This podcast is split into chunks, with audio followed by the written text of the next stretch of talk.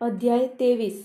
ગુરુ લીલા દર્શન શ્રી ગણેશાય નમઃ. શ્રી સરસ્વતે નમઃ. શ્રી ગુરુભે નમઃ. શ્રી કુળદેવતાય નમઃ. શ્રી સીતારામચંદ્રાભ્યાય નમઃ. શ્રી સદગુરુ સાઈનાથાય નમઃ. ઉપોદઘાટ. આ જીવાત્મા સત્વ રજ તમ એ ત્રણ ગુણોથી પાર ઊંચો છે, પણ માયા તેને ઘેરી લઈને છેતરે છે.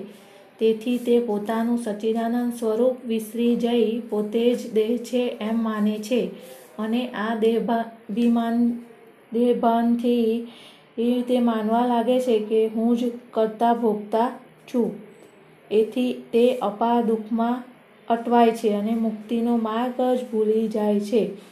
મુક્તિનો એક માર્ગ તો સદગુરુ ચરણમાં પ્રેમળ ભક્તિનો જ છે. આ વિશ્વના મહાન નાટકકાર પ્રભુ શ્રી સાંઈ ભક્તોને આનંદ આપી પોતાના જ રૂપ જ બન્યા છે. ઉપર કહેલા કારણને લીધે આપણે શ્રી સાંઈબાબાને ઈશ્વરનો અવતાર માનીએ છીએ.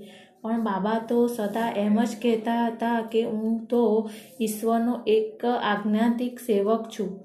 પોતે અવતારી હતા છતાં વર્ણાશ્રમના ધર્મ કે પાળવા તથા કેવું સંતોષપ્રદ વર્તન રાખવું તેના માર્ગ લોકોને બતાવતા હતા. પોતે કોઈની કશી સ્પર્ધા કરતા હતા અગર તો પોતાનું કંઈ કામ કરવાની કોઈને આજ્ઞા કરતા નહીં.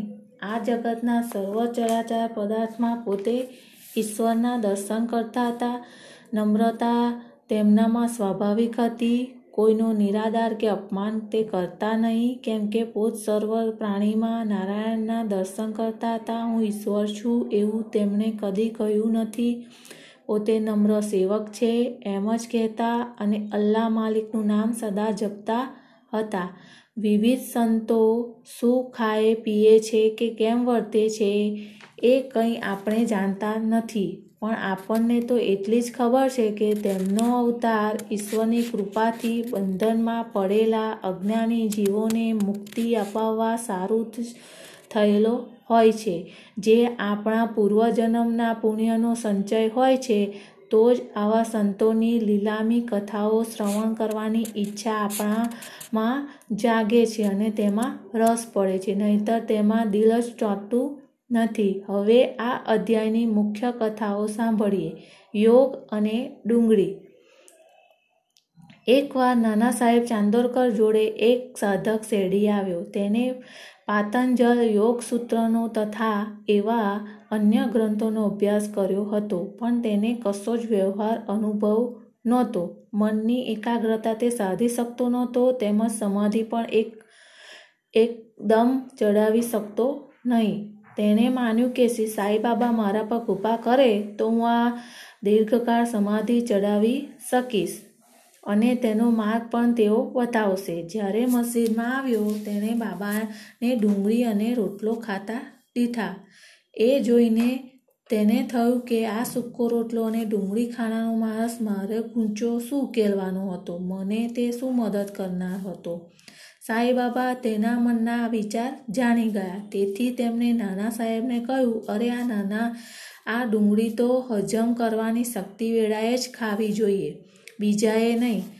આ ટીકા સાંભળી પેલો યોગી અચંબો પામ્યો અને સંપૂર્ણ શરણાગતિ સાથે બાબાના ચરણાવમાં પડ્યો. ખુલ્લા, શુદ્ધ દિલથી તેને પોતાના યોગની ક્રિયાઓ ગૂંચો બાબાને પૂછી અને બાબા પાસેથી તેને ખુલાસા મેળવ્યા. એથી તેને સંતોષ થયો અને બાબાની ઉડી તથા આશીર્વાદ મેળવી એ ઘેર ગયો. સામાનો સર્પદંશ મટાડ્યો. આ જીવને પોપટ જોડે સરખાવી શકાય. બંને બંધનમાં પડેલા છે. એક પડ્યો છે એ દેહમાં અને બીજો પડ્યો છે પિંજરામાં. બંને માને છે કે એ ચાલુ બંધન સ્થિતિમાં જ પોતાને સૌ માટે તો ઉત્તમ છે. પણ જ્યારે સાચા સહાયક ગુરુ આવીને આમ ઉગાડે છે તથા બંધનનો સાચો ખ્યાલ આપે છે, ત્યારે જ આ મહાન વિશ્વમાં પોતાનું મર્યાદિત બંધન જીવન કોઈ હિસાણમાં નથી, એ દેખાય છે અને આંખ ઉઘડી જાય છે. ગયા અધ્યાયમાં આપણે જોયું કે મિરિકર પર જે સંકટ આવનાર હતું, તે સંકટ બાબાએ આગળથી કહી આપીને ટાળ્યું હતું. હવે એથી પણ મોટી સંકટવાર્તા કહીશું એકવાર શામાને ઝેરી સાપ કરડ્યો. સાપે પોતાના હાથની આંગળી પર દંશ દીધેલો. શરીરમાં ઝેર ચડવા લાગ્યું ને ભારે પીડા થવા લાગી. તથા મોત સામે આવેલું દેખાયું, મિત્રો અને તેને વિરોબા પાસે લઈ જવા માગતા હતા. કેમ કે સર્પદંશવાળાને ત્યાં આરામ થતો હતો, પણ સામાને પોતાના વિરોબા સાઈબાબા પાસે જ મસ્જિદમાં દોડ્યા. તેને આવતા જોઈ ગુસ્સે થઈ બાબા ગાળો દેવા લાગ્યા અને ક્રોધથી લાલચોળ બાબાને એ જોઈ શ્યામા નિરાશ થઈ મૂંઝાયા. મસ્જિદ મારું ઘર છે અને સાંઈબાબા જ મારો આધાર છે એવું માનતા હતા. પણ જ્યારે બાબાએ તેને આમ કાઢી મૂક્યા, ત્યારે હવે જવું ક્યાં? જીવવાની આશા છોડી ત્યાં જ ઊભા રહ્યા.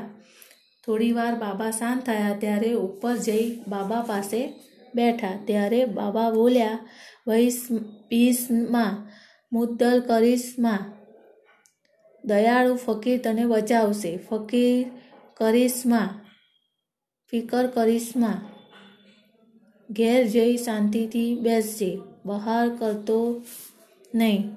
મારામાં શ્રદ્ધા રાખી નિર્ભય બનજે. કશી ચિંતા કરીશમાં આટલું કહી સામાને ઘેર મોકલ્યા.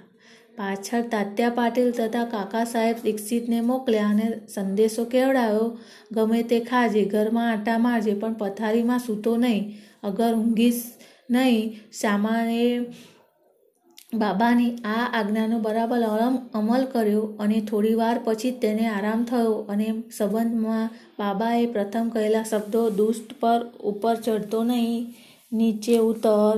તે શબ્દો સામાન્ય ઉદ્દેશીને તેમણે કહ્યા નહોતા. પણ એ આજ્ઞા તો પોતે સાપને આપી હતી કે ચડીશમાં સામાના દેહમાં વ્યાપીશમાં. મંત્ર વડે સાપ ઉતરનારી માફક બાબાને મંત્રની જરૂર નહોતી. અગર પાણી કે ભાત એવું કંઈ આપવું પડતું નહોતું, તેમના વચન જ સામાને બચાવી લીધા અને લેવા પૂરતા શક્તિવંત હતા. આ વાત તથા આવી બીજી વાતો સાંભળવાથી શ્રી સાંઈબાબાના ચરણમાં શ્રદ્ધા દર્દ થશે. ખરે જ આ સંસાર સાગર તરવાનો એક માર્ગ બાબાના ચરણોમાં અંતરમાં સદા સ્મરણ કરવું એ જ છે. કોલેરાનો રોગચાળો. એકવાર શેરડીમાં કોલેરાનો ભારે રોગચાળો ફાટી નીકળેલો. લોકોએ ડરીને અન્ય ગામમાં સંસર્ગ ત્યજી દીધો. ગામના પંચે એકઠા થઈ કોલેરાને કાબૂમાં લાવવા બે ઠરાવ કર્યા. ગામમાં કોઈ ઈંધણાનું, બાળવાનું, લાકડાનું ગાળું આવવા દેવું નહીં. કોઈએ બકરું હલાલ કરવું નહીં. આ ઠરાવનો અના, અનાદર કરનાર પંચે સખ્ત દંડ કરવો એમ કહી નક્કી કર્યું. આ તો બધા વહેમ છે. એમ બાબા જાણતા હતા. તેથી તેમને આ ઠરાવની કશી દરકાર કરી નહીં. દરમિયાન એક લાકડાનું ગાડું આવ્યું. લાકડાવાળા ગાડાવાળાની ગામમાં આવવાની ઈચ્છા હતી, પણ લોકો તેને હાંકી કાઢતા હતા. બાબાને આ વાતની ખબર પડી ત્યારે પોતે બહાર જઈ પેલા ગાડાવાળાને મસ્જિદમાં ગાડું હાંકવાની લાવવાની આજ્ઞા કરી. બાબાની આજ્ઞા સામે થવાની કોઈની હિંમત નહોતી. તેમણે આ લાકડા ધૂણી માટે ખરીદ્યા હતા. અગ્નિહોત્રી જીવનભર પવિત્ર અગ્નિ જળતો રાખે છે. તેમ બાબા આ ધૂણી અહિંહોશ જડતી રાખતા હતા. વળી બાબાનું આ સ્થાન મસ્જિદ સર્વે લોકો માટે ખુલ્લી હતી.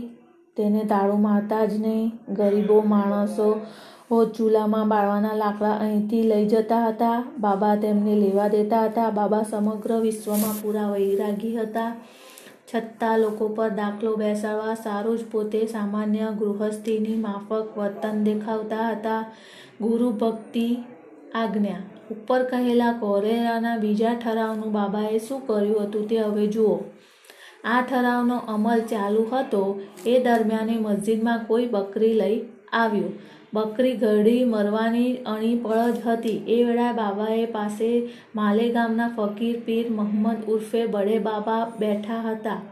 તેને બાબાએ આ બકરીથી એક ઘાથી હલાલ કરવાની આજ્ઞા કરી અને એ બલિ પોતાને ધરવાનું કહ્યું. આ બાબા સાંઈબાબા બહુ માન રાખતા. સાંઈબાબાનું બહુ માન રાખતા. તેને જમણી બાજુની બેઠક દેતા. ચલમ સળગાવી તેને પહેલી પીવા દેતા. બપોરના ભોજનમાં પણ ભાગું પીરતી તેને એ ખવડાવી બાજુમાં બેસાડી પોતાને જોડે જમાડતા. થતાં દક્ષિણાની આવેલી રકમમાંથી તેને પચાસ રૂપિયા પણ સાંઈબાબા આપતા હતા. વળી તે શેરડી પાછા માલેગાંવ જતા હતા ત્યારે સાંઈબાબા ઉઠીને સો ડગલા સુધી તેને જોડે ચાલી વળાવવા જતા. તેનું આટલું બધું માન રાખવા છતાં સાંઈબાબાએ કરેલી બકરી હલાલ કરવાની આજ્ઞા અવગણી ચોખ્ખી ના પાડી તેને કહ્યું કે તેને સાવાસ, તે નાની મારવી પડે. એ પછી બાબાએ શામાને બકરી હલાલ કરવા આજ્ઞા કરી તે રાધાકૃષ્ણ માઈ પાસે છરો લઈ આવ્યા અને બાબા પાસે મૂક્યો. પણ બકરી હલાલ કરવા છરો જોઈએ છે, એવું જાણી માઈએ તો પાછો મંગાવી લીધો. ત્યારે સામા બીજો છરો લેવા ગયા, પણ તે તરત જ ન આવી શક્યા. હવે કાકા સાહેબ દીક્ષિતનો વારો આવ્યો. તેઓ સાચે સો સોનું છે એમ તેની આજે ખાતરી થઈ. છોરો લાવી બકરીને હલાલ કરવાની બાબાએ તેને આજ્ઞા આપી. તે હલાલ કરવા તૈયાર થયા.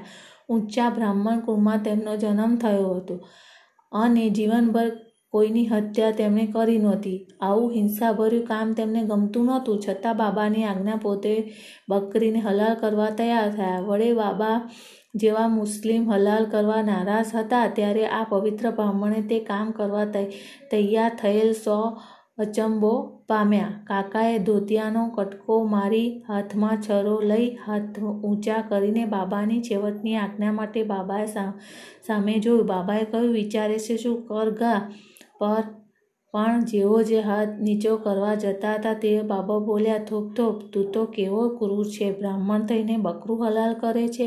બાબાની આજ્ઞા માની છરો ફેંકી દઈ કાકા સાહેબ બોલ્યા બાબા આપના અમૃત જેવા મીઠા વચન જ અમારે માટે પવિત્ર, ફરમાન, સમાન છે. અન્ય કોઈ આજ્ઞાને તમે ઓળખતા નથી. અમે સદા આપનું સ્મરણ કરીએ છીએ અને અહોનીશ આપણે શરણે છીએ. આ હલાલ કરવા સારું કે ખોટું અમે કંઈ જાણતા નથી. કશી ચિંતા કે વિવેચન કરવાની અમને કંઈ ખબર નથી. કશાચ તર્ક કર્યા વિના ગુરુની આજ્ઞાને અધીન થવું, તેને જ અમારી ફરજ, અમારો ધર્મ અમે ગણીએ છીએ. ત્યારે બાબાએ કાકાને કહ્યું, હું પોતે જ હલાલ કરવાનું તથા બલિ દેવાનું કામ કરી લઈશ. તેથી છેવટે જે સ્થળે ફકીરો બેસતા તે તકિયાને સ્થાને આ હલાલીની વ્યવસ્થા કરવાનું નક્કી કર્યું અને બકરીને ઉપાડી લઈ જઈ જતા ત્યાં માર્ગમાં જ બકરી ગુજરી ગઈ. આ અધ્યાયમાં શિષ્યોનું વર્ગીકરણ આપી આ અધ્યાય સમાપ્ત કરીએ છીએ. શિષ્યોના ત્રણ પ્રકારના હોય છે. પ્રથમ વર્ગના સૌથી ઉત્તમ, બીજા વર્ગના મધ્યમ, ત્રીજા વર્ગના સામાન્ય. ગુરુના મનમાં શું છે તેનું અપમાન કરી ગુરુની આજ્ઞાની રાહ જોયા સિવાય તેમની મરજીનો તાત્કાલિક અમલ કરી ગુરુ સેવા કરનાર શિષ્યો પ્રથમ વર્ગના ગણાય છે. ગુરુ આજ્ઞા કરે ત્યાં કશી રાહ જોયા વિના તેમની આજ્ઞાનો પૂરો અમલ કરે તે બીજા વર્ગના મધ્યમ શિષ્ય કહેવાય છે. પણ ગુરુ આજ્ઞા પાળવાનું મુલતવી રાખ્યા કરે તથા ડગલે ભૂલો કર્યા કરે તે શિષ્ય ત્રીજા વર્ગના સામાન્ય ગણાય છે. શિષ્યને ગુરુમાં બુદ્ધિપૂર્વકની દદ્ધ શ્રદ્ધા હોવી જોઈએ. આ શ્રદ્ધા જોડે જો ધીરજ સબૂરી હોય તો આધ્યાત્મિક ધ્યેયની પ્રાપ્તિ દૂર રહેતી નથી. જેને હઠયોગ પ્રાણાયામ કે કોઈ એવી અઘરી ક્રિયાનો મુદ્દલ જરૂર પડતી નથી. ઉપર કહેલ ગુણો શિષ્યોમાં ઉતરે છે ત્યારે તે પ્રગતિ માટે તૈયાર બને છે અને ગુરુ તેને દર્શન દઈને આધ્યાત્મિક માર્ગ પર ચડાવી સંપૂર્ણતાએ પહોંચાડે છે. હવે પછીના અધ્યાયમાં બાબા રસિક ચાતુર્યભરી કથાઓ કહીશું. સ્વસ્થ શ્રી સંત સજ્જન પ્રેરિતે ભક્ત હેમાંડ પર વીર જતે